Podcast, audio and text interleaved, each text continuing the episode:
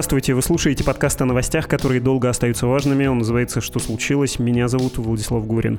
Российская разведка активирует спящие ячейки и все больше полагается на нелегалов. Это связано с высылкой шпионов, работавших под дипломатическим прикрытием.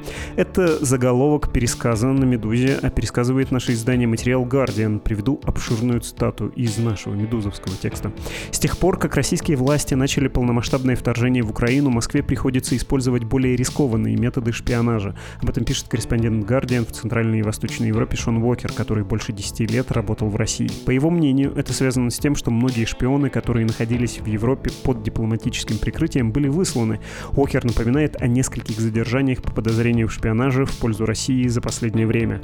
По оценке Американского центра стратегических и международных исследований, только за первые три месяца после начала вторжения было выслано более 450 российских дипломатов, большинство из которых из стран Европы.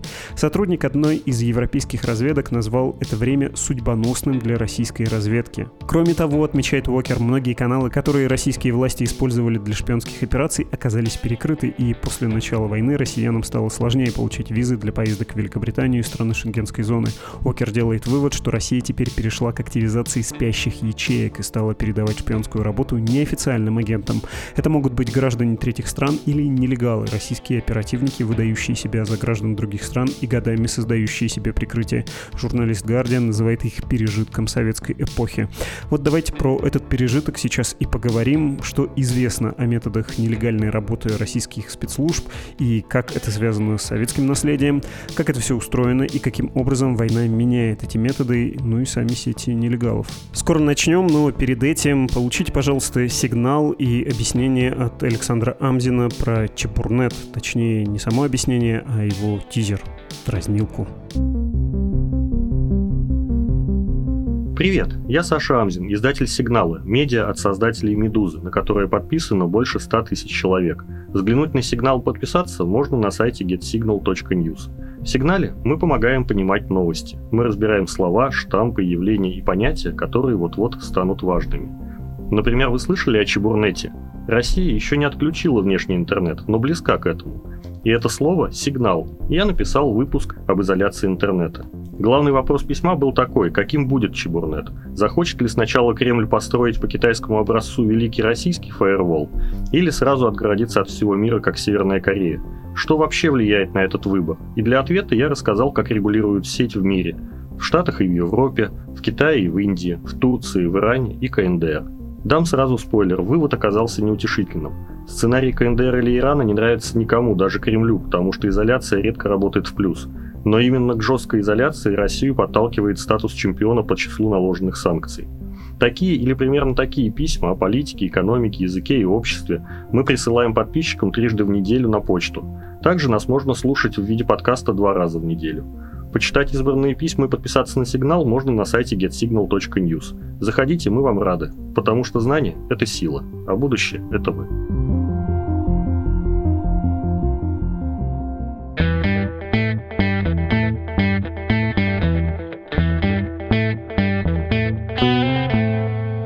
Рад сказать это снова. С нами Ирина Барагана и Андрей Солдатов, журналисты, авторы книг о спецслужбах, основатели и руководители медиа о спецслужбах агентур.ру. Привет, привет.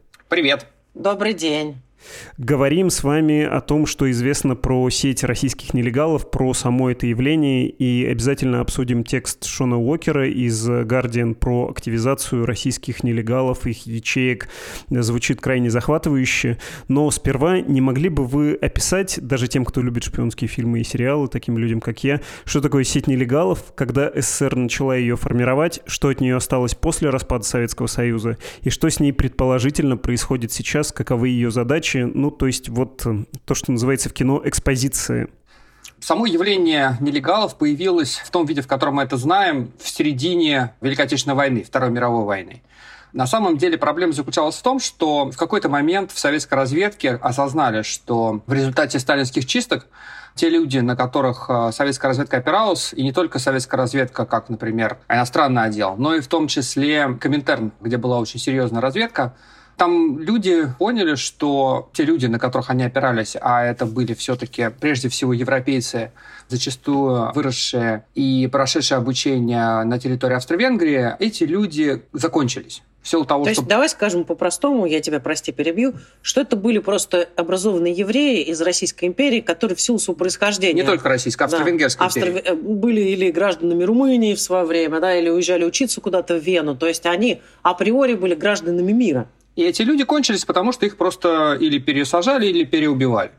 При том, что было совершенно очевидно, что те великие успехи, которые, собственно, эти люди принесли советской разведке, они были связаны именно с тем, что вот этим первым поколением советских разведчиков было очень легко ориентироваться в западном мире, потому что они там жили, они там учились, они знали много языков.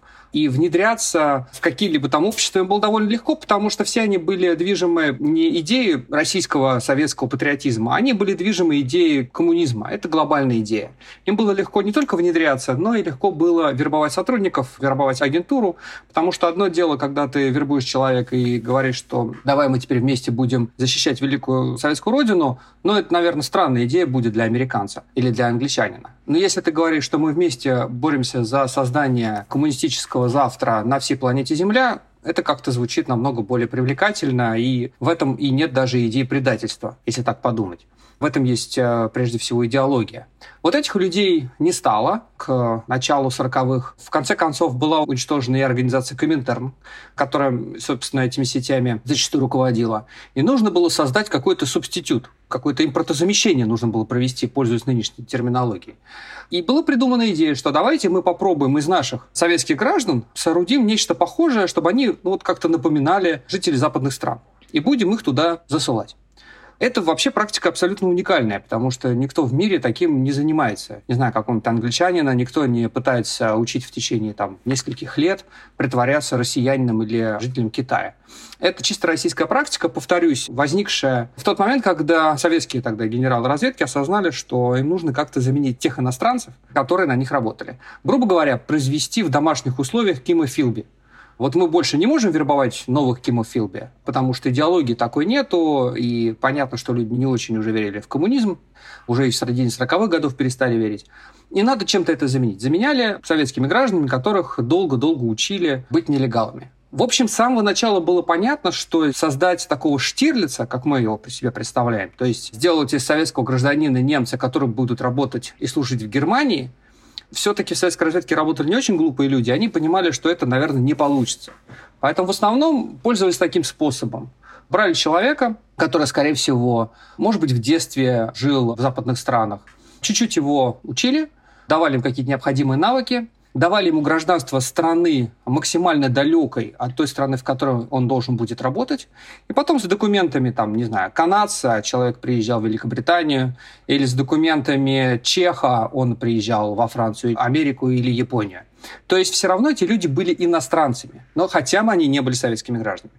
А можно ли сказать, что примерно эта же система сохранилась до сих пор, просто в меньшем масштабе, ну и стала чуть менее успешной? Как ни странно, несмотря ни на что, в 90-е годы они продолжили эту программу. Хотя, конечно, было ясно, что каких-то успехов и какой-то выгоды от этой программы совершенно нет, потому что все-таки выдать себя за американца или канадца русскому, особенно советскому человеку не удается. И сейчас, когда мы везде свободно ездим, учимся, говорим на разных языках, мы это видим, что не то, что невозможно себя выдать за иностранца и поддерживать это долгое время. Не, людям, в принципе, трудно себя выдать вот здесь, в Англии, даже человек из другого региона, потому что тебя просто спросят, какие пирожки тебе готовила бабушка, какой мультик у вас смотрел, шутку, миллиарды вещей, которые существуют в этом мире, и ты проколешься. Ну, не говоря про то, что и акценты произношения для людей, которые не выросли с детства в этой среде, это тоже, конечно, огромное препятствие. И намного выгоднее внедрять человека, ну, под прикрытием, но все-таки, чтобы у него был достоверный какой-то бэкграунд, когда он сможет э, везде устраиваться на работу, свободно говорить о себе и заводить устойчивые связи. Потому что главным препятствием на пути этих нелегалов, конечно, было то, что они не могут заводить устойчивые связи, занимать большие позиции, потому что они все время боятся проколоться. Так вот было с этими десятью нелегалами, которых разоблачили в 2010 году.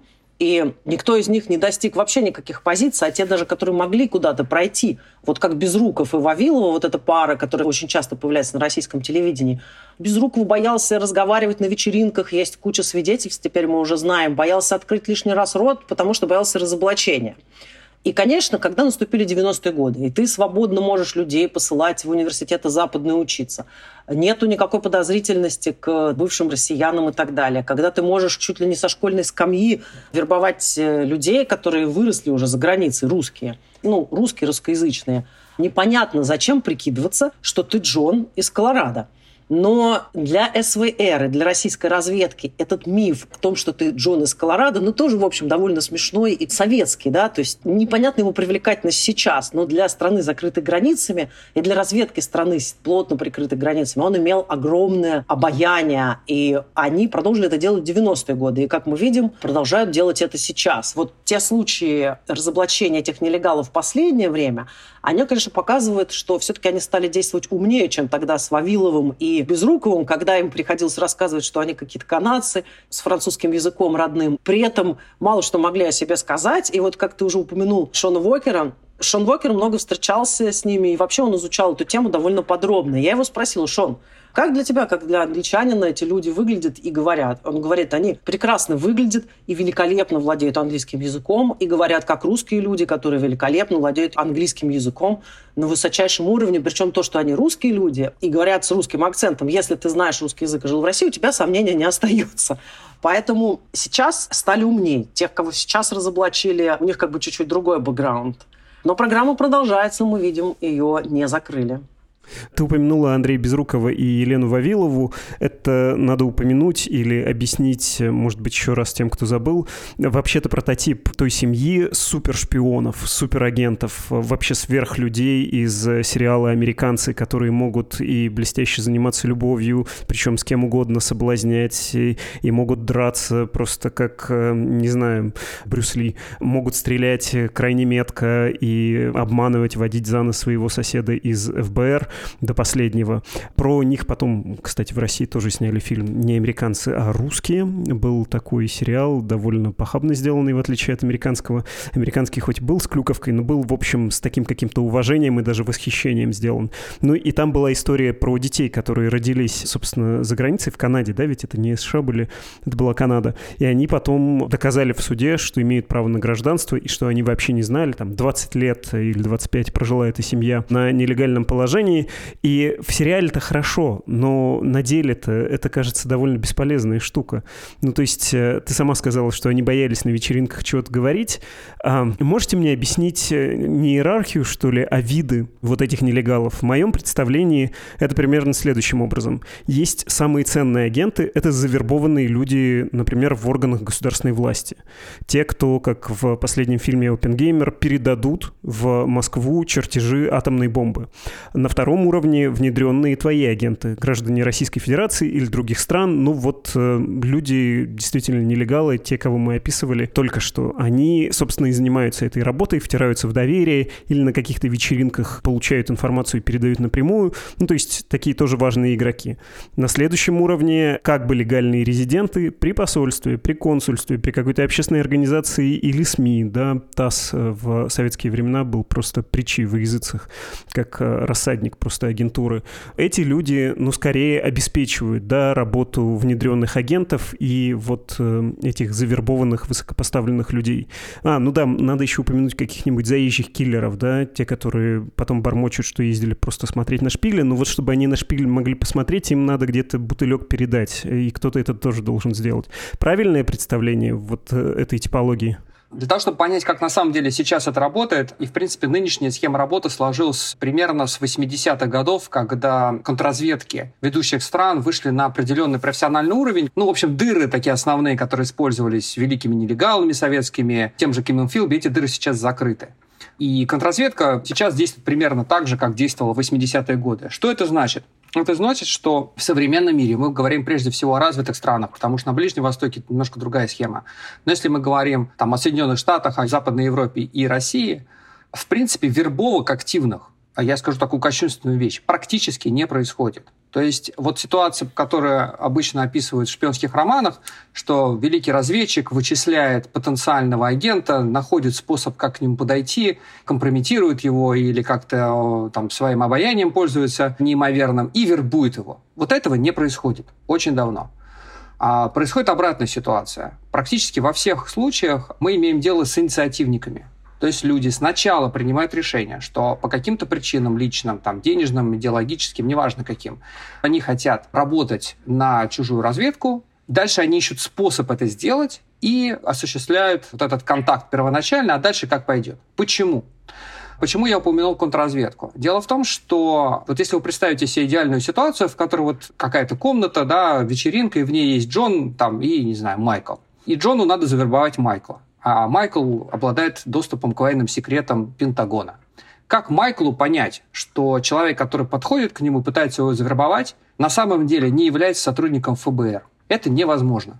Очень много было таких операций, этим занимались, например, английские службы контрразведки, когда они подходили под видом российской разведки каким-то людям, у которых были проблемы, провоцировали их, и люди оказывались обвиняемым в шпионаже, хотя на самом деле, по большому счету, они еще не успели ничего сделать. Единственное, кто их вербовал, вербовали собственные контрразведчики.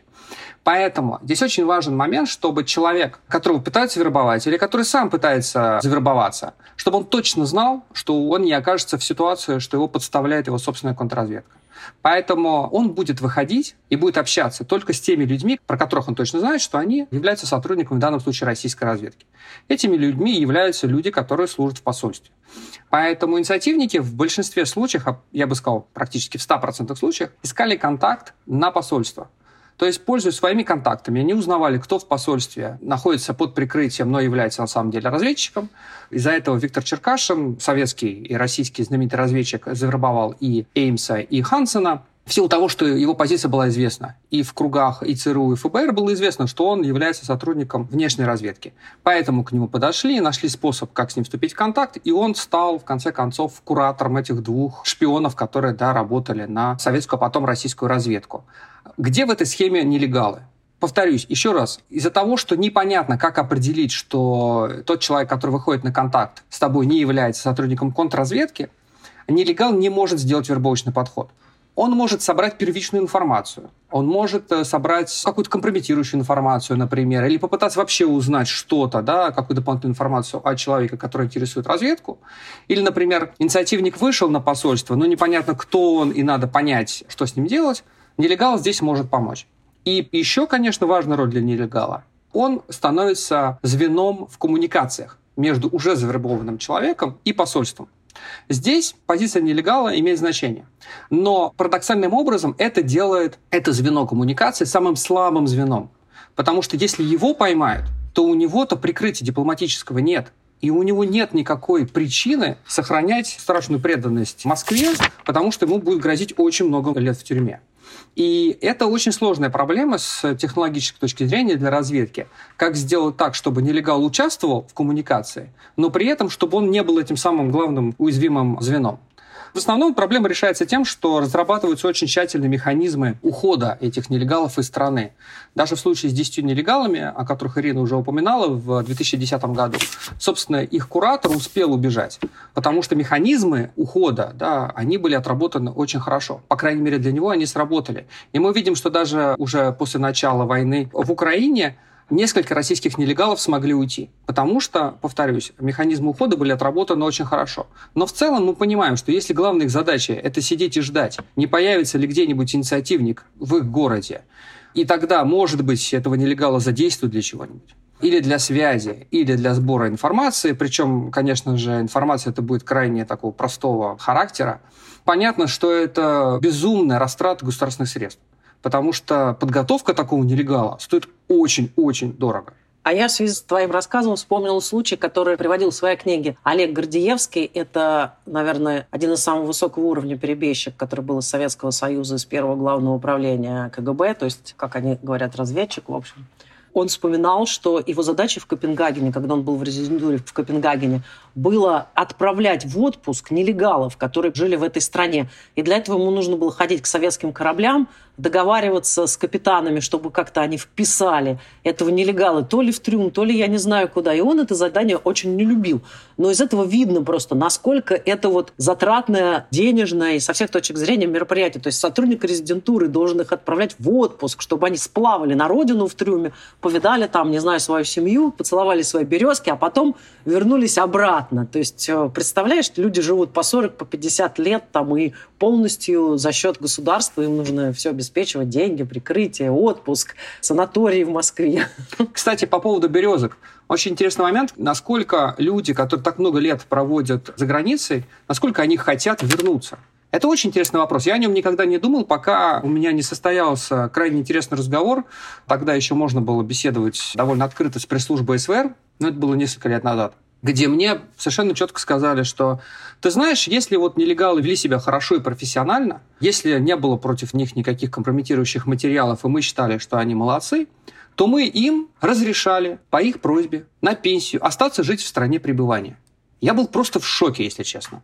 Я говорю, как же так? Живет человек в Америке всю жизнь, там, не знаю, 40-50 лет, подрывает ее обороноспособность, да? Хочет победы, я не знаю, Советского Союза, я не знаю, или чего там еще, или Российской Федерации сейчас. И потом в качестве награды он просит остаться жить в этой стране. А как же Березки, а как же Штирлиц? На что мне сотрудники СФР сказали, ну ты сам подумай, ну люди прожили там столько лет, они уже забыли про родину. Ну, конечно, с бытовой точки зрения, у них дети уже в школу ходят, и уже университет они закончили, и они уже привыкли. Зачем им возвращаться на родину? И вот в этой безумной логике ты думаешь, ну да, наверное, правильно, но тогда, а как же вот эта идеология, а как же патриотизм, про который они нам все время рассказывают? Патриотизм патриотизмом, но панелька на юге Москвы, видимо, да, не так комфортно, как э, в проклятой стране Запада. А про вот эту легенду о Штирлице, о таком агенте, который русский душою, и, как вы помните, на 23 февраля в камине можете картошечки попечь, э, выпить немножко водки, потому что, ну как же, День Красной Армии, как не отметить, даже если ты в центре Рейха находишься посреди врагов.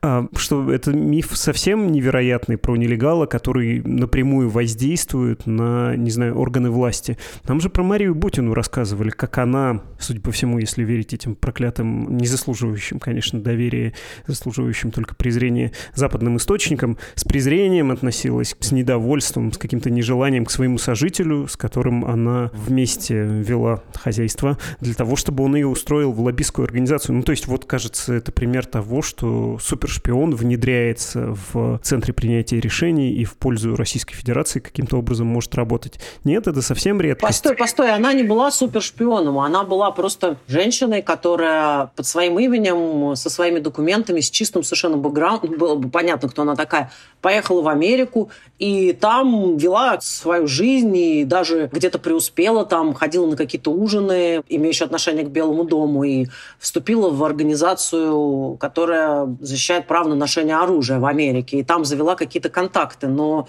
она понятное дело, могла иметь контакты с разведкой, что-то там помогать делать, но она в лучшем случае была агентом и совершенно не являлась сотрудником службы внешней разведки. Но надо честно сказать, что, в принципе, вот характер применения нелегалов, он стал меняться где-то в 2000-е годы, то есть в российских спецслужбах оценили, что, в общем, не имеет смысла именно делать Джона из Колорадо и стали использовать русскую миграцию. В 90-х, начало 2000-х годов э, людей, которые уезжали не по политическим причинам, и даже в группе нелегалов, которые были разоблачены в 2010 году, по крайней мере, несколько человек, это люди, которые не скрывали, что они люди российского происхождения.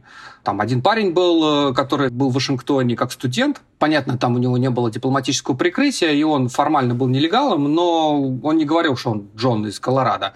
Ну и, конечно, Анна Чапман. Опять-таки, она не скрывала своего российского происхождения, но формально считается нелегалом. И это, в общем, говорит о том, что российская разведка способна чему-то учиться. То есть они начали понимать, что не надо делать из людей людей совершенно с другим бэкграундом и другой национальности. То есть какой-то прогресс у них наблюдается. Но в целом все равно есть большое и очень эмоциональное, я бы сказал, желание хранить традиции вот этой самой советской разведки. Не случайно, когда было столетие внешней разведки, директор СВР отпраздновал это открытием памятника Киму Филби. Что очень важно, на самом деле, если вдуматься, это получается, что до сих пор в 21 веке они говорят о человеке, который работал на советскую разведку по идеологическим соображениям, то есть он был коммунистом.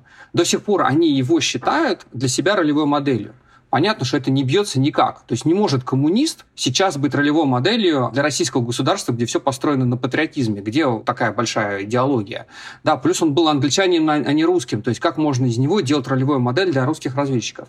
И это говорит о том, что эмоции до сих пор имеют огромное значение в жизни российской разведки. Про идеологию потом все равно еще спрошу вас, хоть ты два раза уже примерно заходил на это поле, это крайне любопытно, чем сейчас пользуются в идеологическом таком смысле спецслужбы, те, кто вербуют. Но я все-таки хочу уточнить, ну хорошо, с Чапман и с Бутиной не очень удачные примеры, но вот Безруков, Вавилова, кто-то подобный им, люди, которые поехали в Латинскую Америку и там сделали, был такой скандал не так давно, да, таким образом раскрыли этих разведчиков, сделали себе свидетельство свидетельство о рождении, или там за них его сделали, потом выяснилось, что ничего не подтверждается в этом приходе, где они там якобы должны были быть записаны, и вот они уже с этим латиноамериканским бэкграундом приехали, как бы как иностранцы, чего не получилось. Не так давно была тоже история, приехали, вот многие же едут в Аргентину получать документы сейчас, рожая там ребенка, вот тоже приехали разведчики, потом в Словению, кажется, они отбыли, и тоже они там были раскрыты. Вот такой сценарий, когда происходит полноценное внедрение этих этих людей не используют для того, чтобы они прямо воздействовали на органы власти, на принятие решений в странах, например, Запада. Это экзотика и фильмы, да? Вот тот пример, который ты провел со Словенией, очень хороший. Он современный, и ну, в нем больше реальности, чем выдумки, которые потом со временем распространяют КГБшники или там сотрудники СВР о том, что было в прошлом. Вот это была семейная пара. Молодые люди достаточно, у них было двое детей. По описаниям, значит, легендировались под выходцев из Аргентины, никогда не говорили на славянских языках, говорили, что они им трудно даются, потому что понятно, что как русский человек, который отлично выговаривает все эти звуки, люди просто начнут понимать, кто ты такой.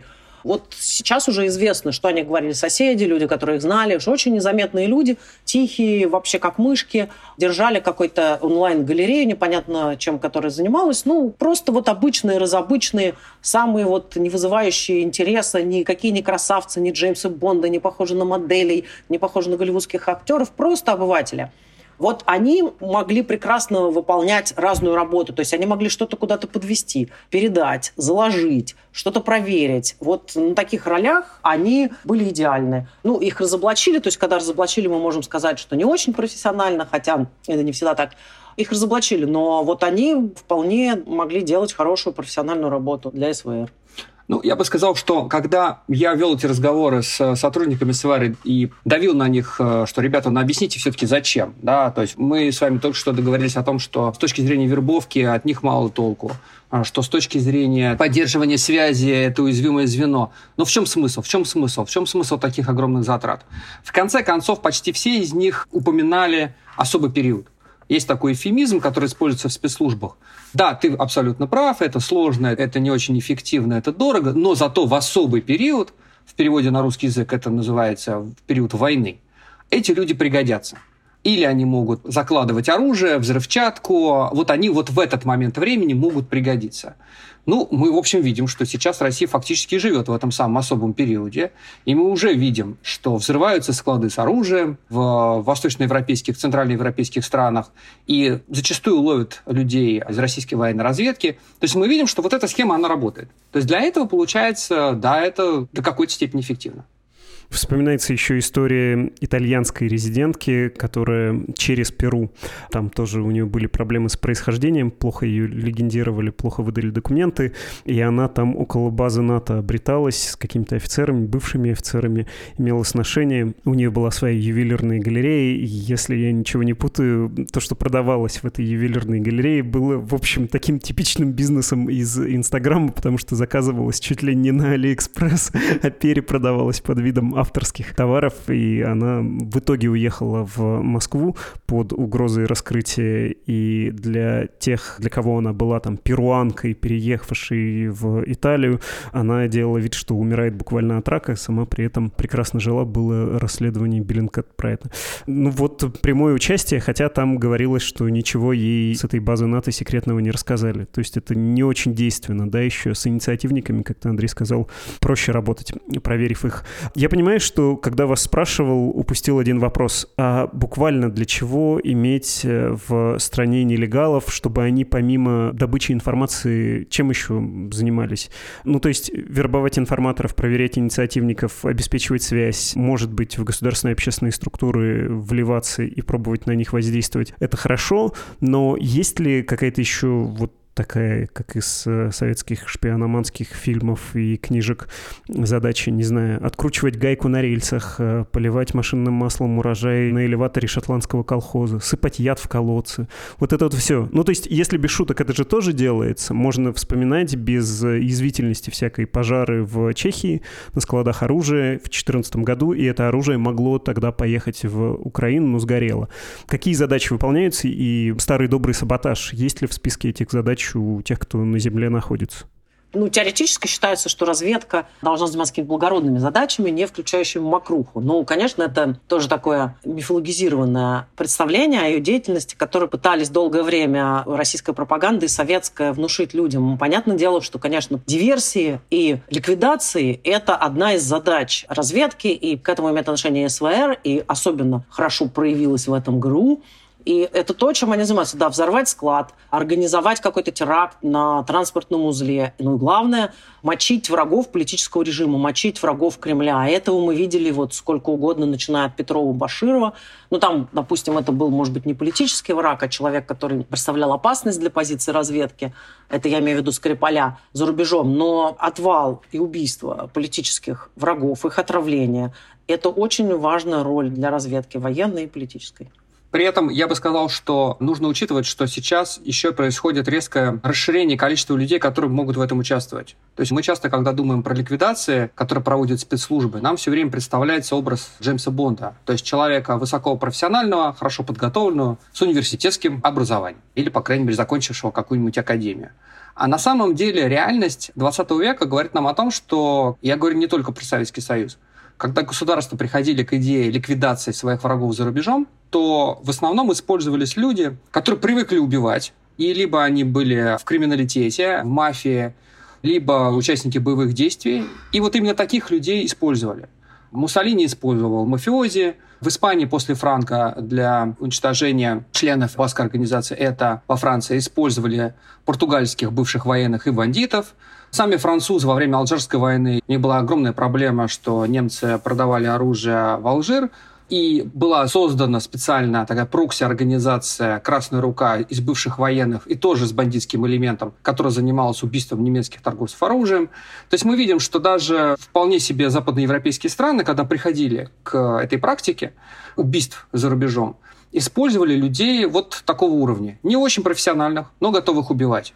Ну, Советский Союз, конечно же, тоже этим занимался очень активно. В 20-30-е годы, если мы посмотрим на самых успешных ликвидаторов, это были люди, такие как Яш Серебрянский, там, тот же Этингон, это были люди с э, очень серьезным опытом гражданской войны или люди, прошедшие там всякие криминальные истории в дореволюционной Одессе. То есть люди с опытом, но не обязательно очень профессиональные. Люди авантюрные и рисковые – но не те люди, которые будут действовать суперпрофессионально, их никогда не поймают. Не в этом состоит задача. Задача иметь ресурс, да, чтобы таких людей было много. Ну и, конечно, невозможно обойти пример Петрова и Баширова, Мишкина и Чепиги.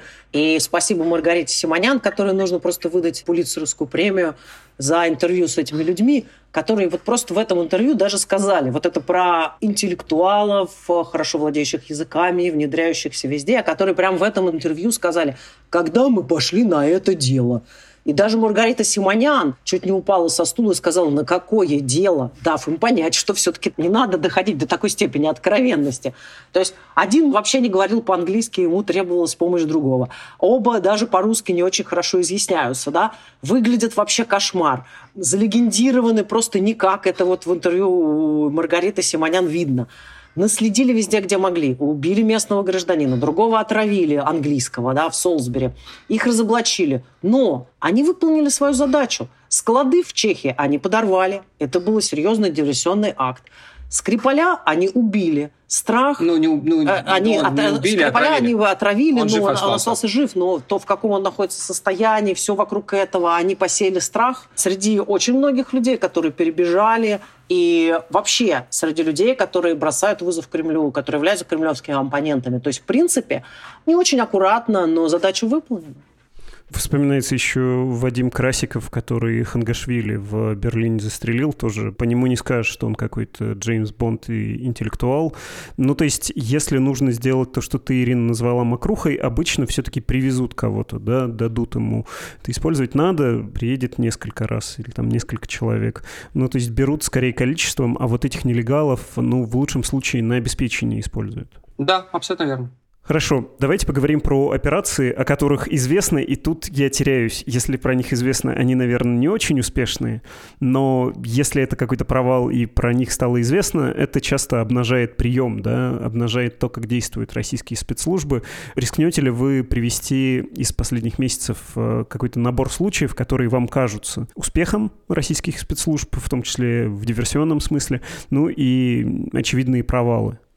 Но есть очень интересная история с Артемом Мусом, потому что это история, во-первых, которая показывает, что российская разведка в условиях, когда они потеряли довольно много людей в силу того, что выгоняли из посольства очень активно в 2022 году сотрудников российских спецслужб, да, объявляли их персона нон и многие позиции были потеряны.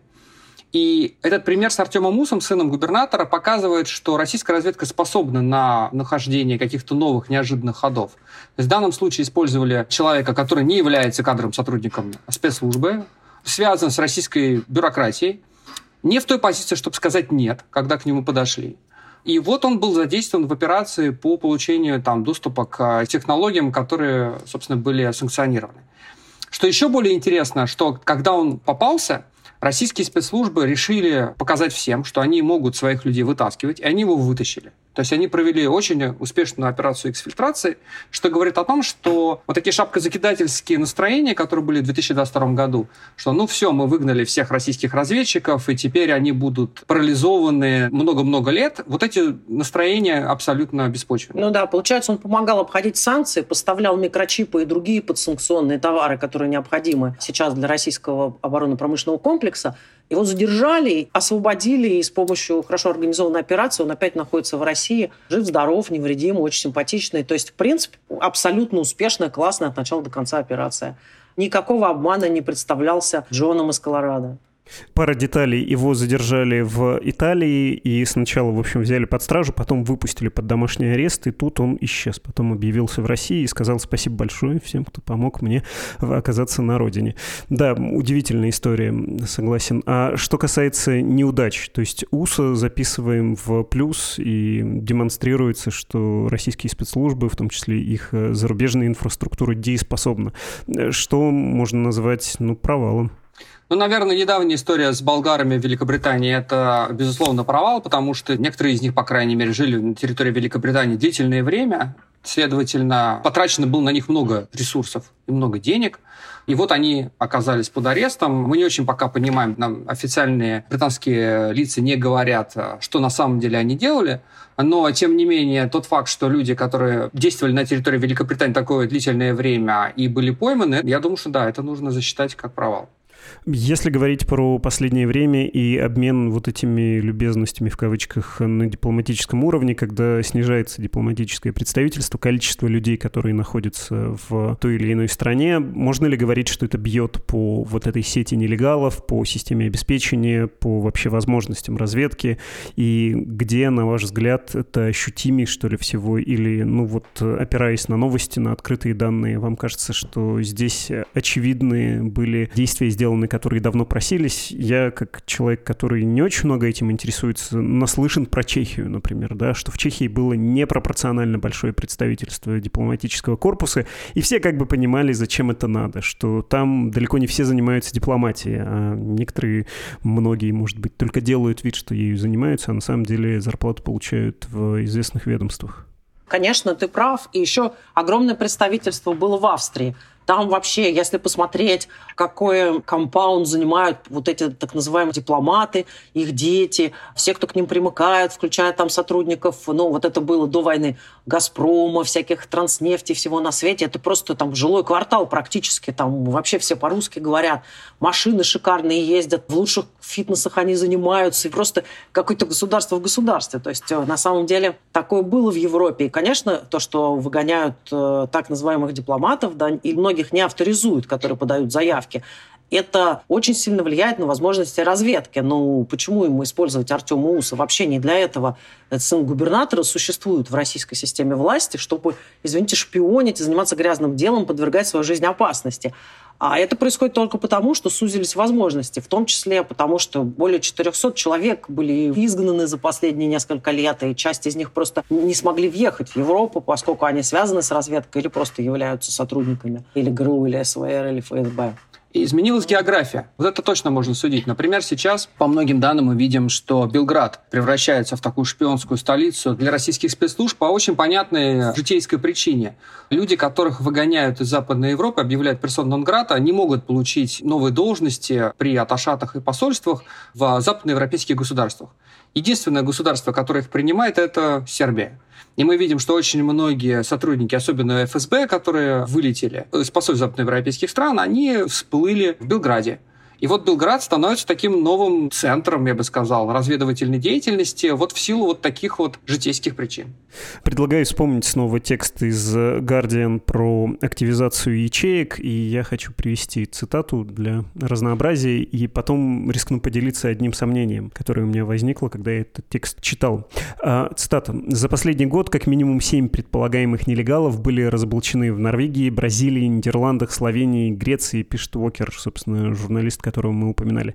Некоторым удалось сбежать. Предположительно, они направились в Россию, другие еще находятся под арестом. Журналист отмечает, что трое подозреваемых в шпионаже в Великобритании были арестованы в феврале, через два месяца после задержания в Словении супружеской пары, которые жили под именами Мария Мейер и Людовик Гиш. Мейер управлял художественной галереей в Любляне и использовал свою работу для частых поездок, в том числе в Великобританию. Мы этот случай тоже обсуждали. Окер подчеркивает, что сейчас неизвестно, выполняла ли она шпионские задания Великобритании. Также нет никаких публичных публично доступных доказательств, связывающих ее и других российских оперативников с тремя арестованными гражданами Болгарии. Их мы тоже упоминали. Но вот читая все это, в том числе в пересказе на «Медузе», я подумал, а можно ли вообще говорить про какую-то активизацию, что вот их задержали, потому что они стали активнее себя вести. Может быть, мы тут имеем дело с тем, что западные спецслужбы стали использовать другие подходы.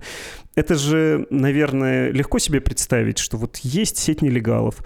Спецслужбы, не знаю, Германии, Великобритании, кого угодно, за ними присматривают. Это логично. Они там существуют, они тоже дееспособны, не надо их недооценивать.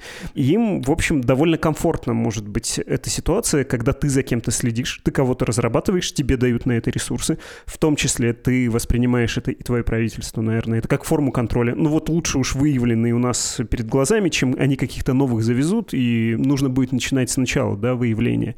Ну и кроме того, это контроль эскалации отношений между государствами градусы дипломатического конфликта. Началась война, отношения с Россией плохие, ну извините, нам уже бояться нечего. Вы у нас сократите, мы у вас сократим, мы вам сейчас еще и таким образом покажем, что мы не одобряем вашу деятельность. Ну, то есть, когда Уокер пишет про активизацию ячеек, может, это не ячейки активизировались, не Российская Федерация стала больше заниматься нелегальной деятельностью, а западные спецслужбы, которые и так более-менее представляли, что на их территории творится, просто решили это пресекать? Смотри, какая ситуация. С одной стороны, контрразведывательные службы очень не любят проводить аресты. По тем причинам, о которых ты изложил, потому что они любят играть в долгую, потому что проще пытаться перевербовать этих людей, или отследить их контакты, или снабжать их дезинформацией. Таким образом, собственно, и ведется игра между разведкой и контрразведкой. Но есть одно большое исключение – все эти схемы хорошо применялись и применяются до сих пор, когда мы говорим о конвенциональном нормальном шпионаже. Когда речь идет о том, что у тебя есть нормальный шпион, который сидит и мечтает о том, чтобы проникнуть в секреты НАТО.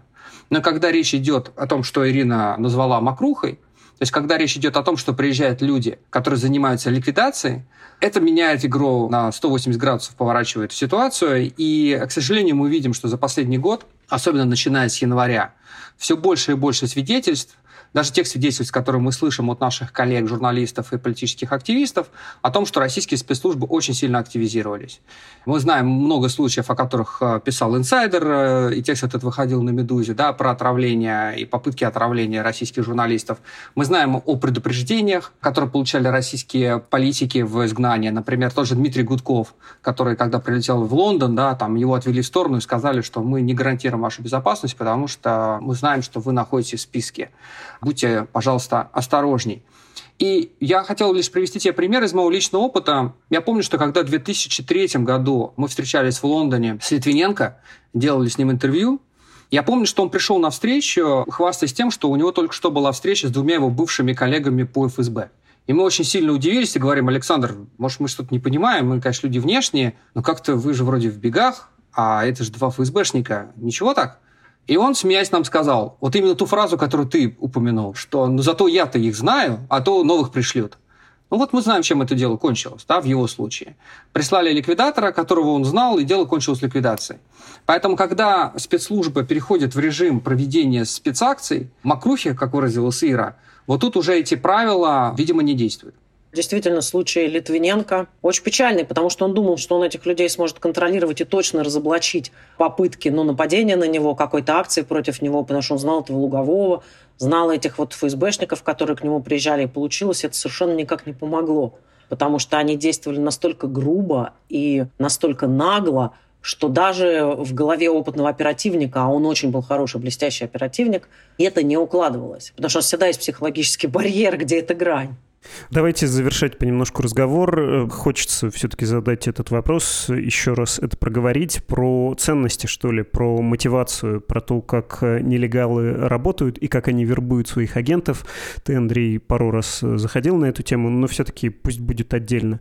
Еще раз, у СССР была очень понятная и для многих в мире привлекательная идеология, особенно до разоблачения культа Сталина, когда имидж страны можно было контролировать, строить за границей светлую образ, а никто не знает, э, какой ужас происходит где-нибудь в районе Магадана.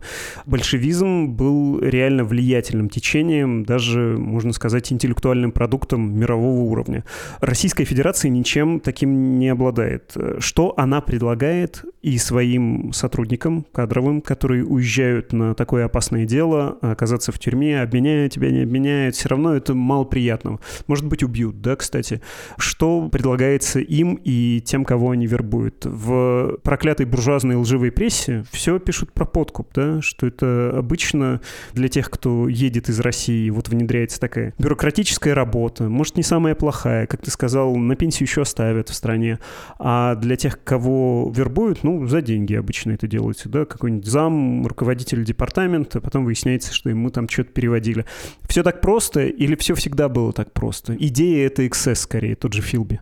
Нет, идеи тоже есть, конечно, потому что, ну, представь себе, вот человек даже, который на самом деле в глубине души нуждается в деньгах, ему все равно нужно какое-то внутреннее оправдание, почему он это делает. Он должен себя психологически комфортно чувствовать. Ну, мало таких людей, которые прям идут и говорят, ну, вот сейчас я денег срублю и буду так делать в течение 20 лет. Ну, это очень нечастый случай. Но я бы сказал, что для людей, которые могут работать на российские спецслужбы в качестве агентов, здесь больше идеологии, чем для людей, которые служат в российских спецслужбах. Наверное, подходы разные. И мне кажется, это не то, чтобы так сложилось специально, но так вышло. Потому что достаточно много людей в мире, которые настроены, ну, скажем так, антиамериканские, или которые считают, что однополярный мир – это, правда, очень плохо.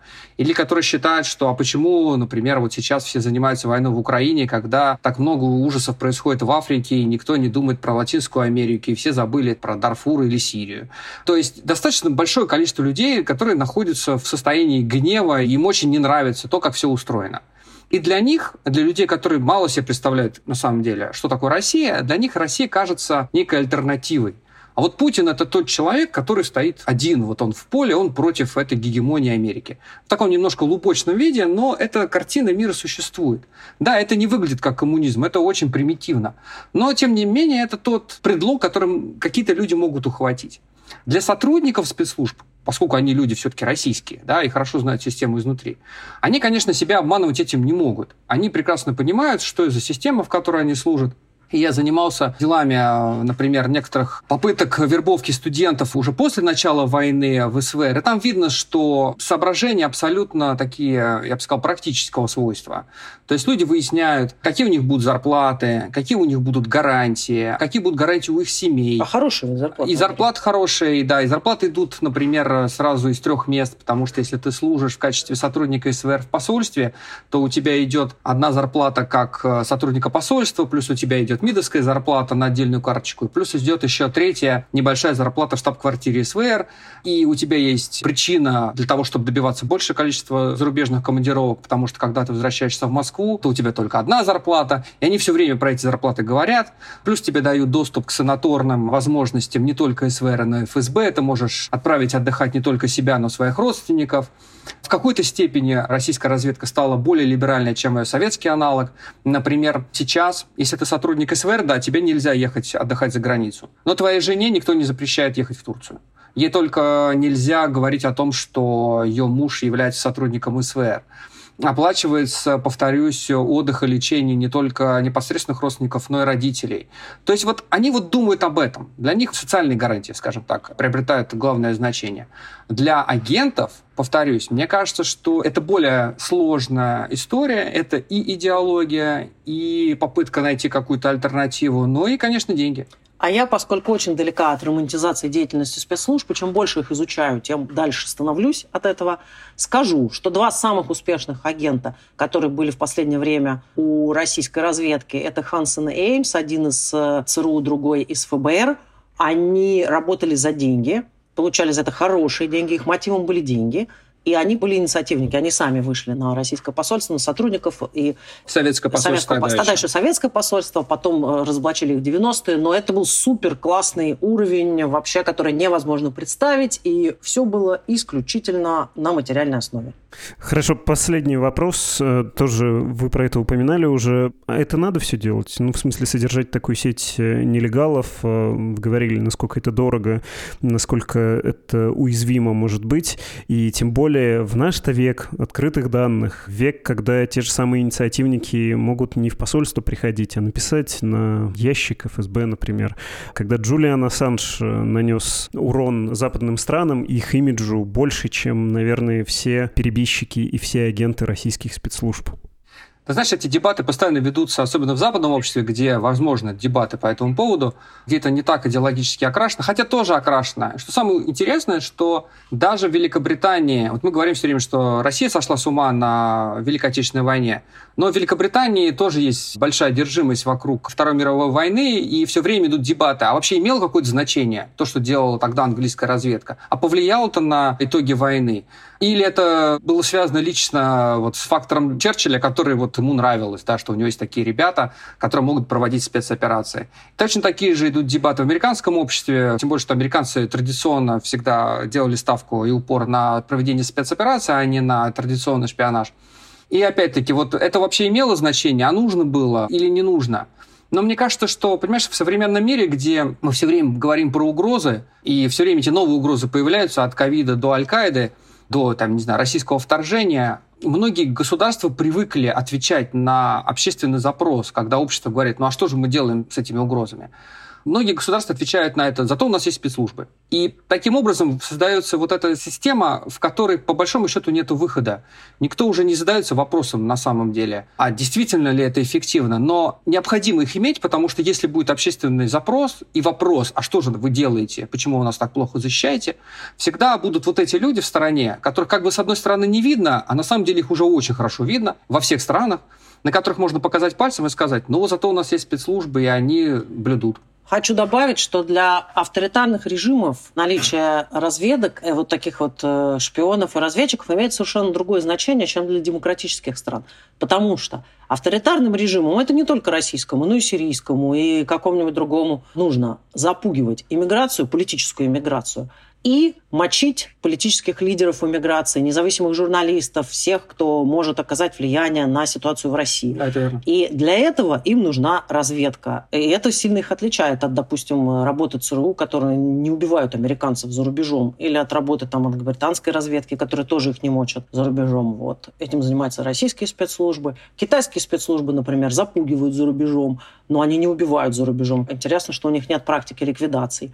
Но запугивают они очень Но хорошо. запугивают очень хорошо. А вот иранские, например, делают и то, и другое, и мочат, как российские спецслужбы, и в то же время запугивают. Вот для этого тебе нужны живые люди. Базы данных не будут ходить э, в приход Русской Православной Церкви за рубежом и пугать людей. И не пришлют тебе какое-нибудь запугивающее письмо, что они все знают про тебя, а потом встретят тебя в кафе, куда ты ходишь, и кто-то к тебе подойдет и скажет очень странный текст, и ты будешь просто бояться.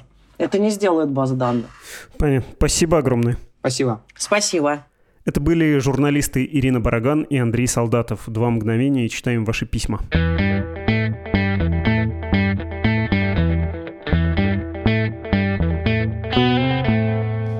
Рубрика «Вы пишете, мы отвечаем». Вы можете присылать ваше послание на адрес подкаст собакамедуза.io. И вот что вы написали за последнее время. Сергей пишет о том, как жертвовал нашему изданию деньги. Кстати, это очень важное дело. И, пожалуйста, если у вас есть такая возможность, зайдите по ссылке в описании к этому подкасту и прочитайте, почему Медузе нужны ваши деньги, каким образом мы сейчас существуем, что нам требуется, как нам можно помочь, даже если вы находитесь в России, а если решились, как все это сделать безопасно.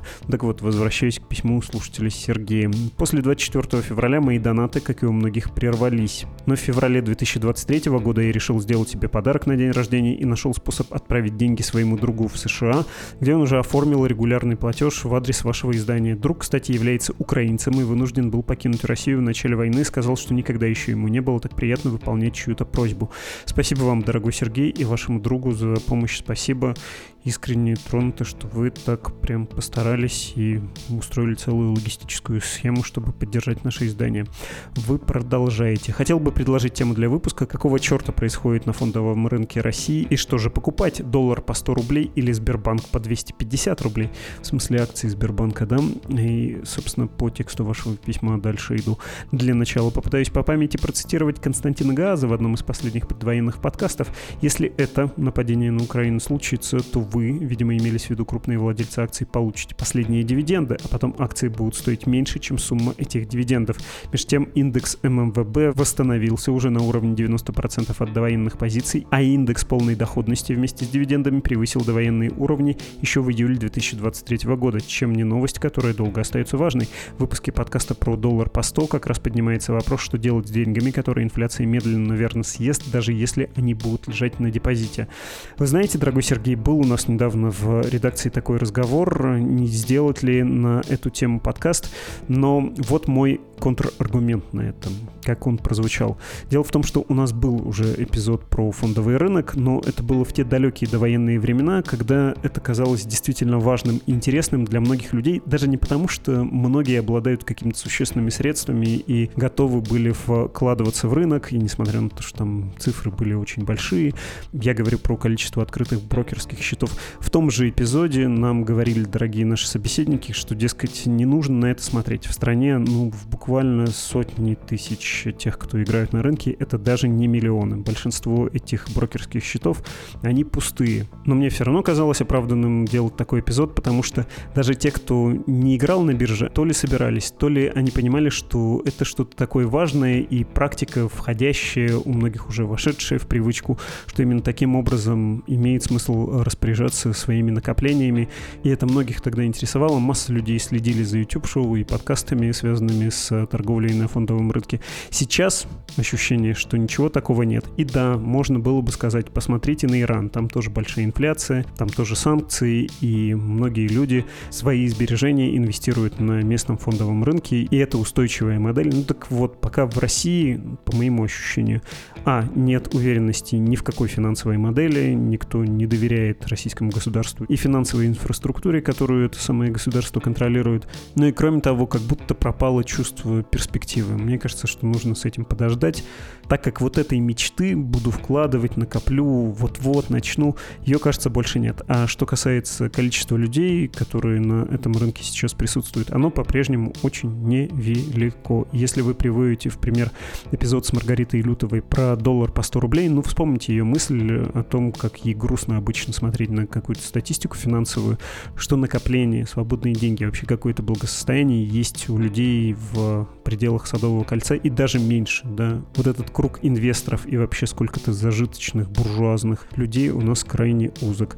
Вот примерно такая логика, что нет эмоции, она растворилась, она была уничтожена, как и многое другое в военном вторжении. Ну и нет действительно большой аудитории, так во всяком случае представляется, который мог бы быть интересен такой эпизод.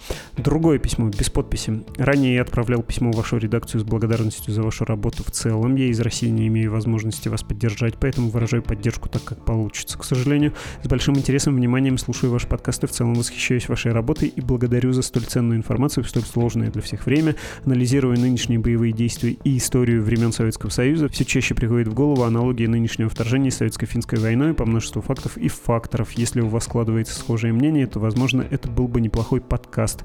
Сама история интересная, в полезности аналогии не уверен, аналогии часто хромают, э, часто есть соблазн сделать из них какие-то выводы, но эти выводы бывают нерелевантными.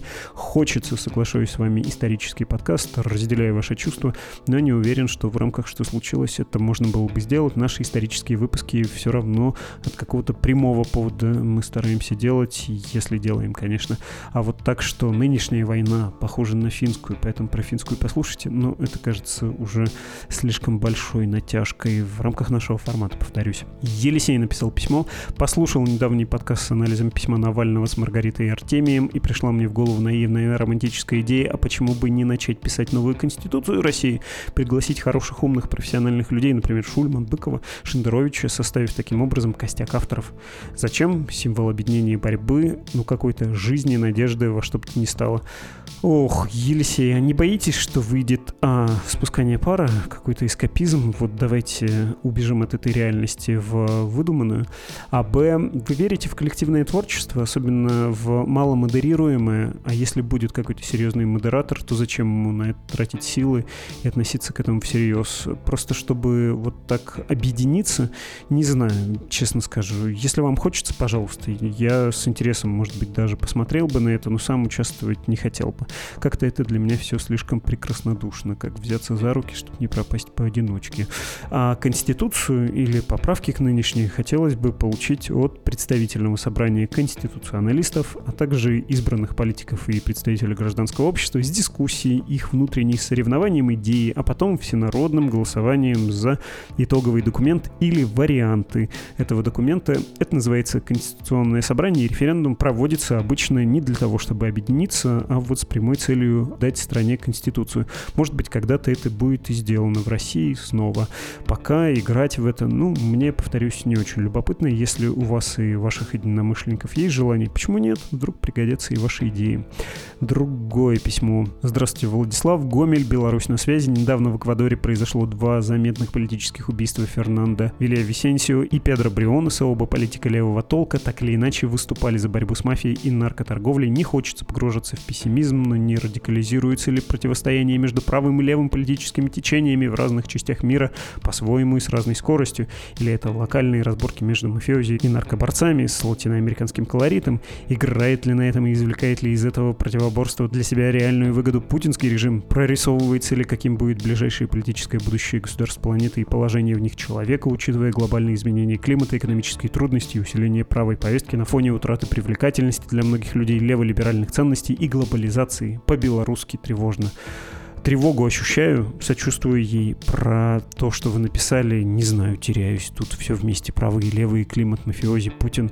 Не сильно ли вы обобщаете и смешиваете? Просто не тревожьтесь, пожалуйста. И, может быть, имеет смысл не читать в таком количестве новости, в том числе из Латинской Америки. Живы будем, не помрем. Не переживайте, пожалуйста, как э, совместить всю вашу тревогу, все вот это в одном подкасте, не знаю, не очень понимаю. Но, тем не менее, спасибо, что поделились. Еще раз повторю, лучше не тревожьтесь тревожьтесь. С вами был подкаст «Что случилось?». Он посвящен новостям, которые долго остаются важными. У микрофона был Владислав Горин. Спасибо, что были с нами. Приходите еще. Мы выходим каждый будний день. До встречи. thank you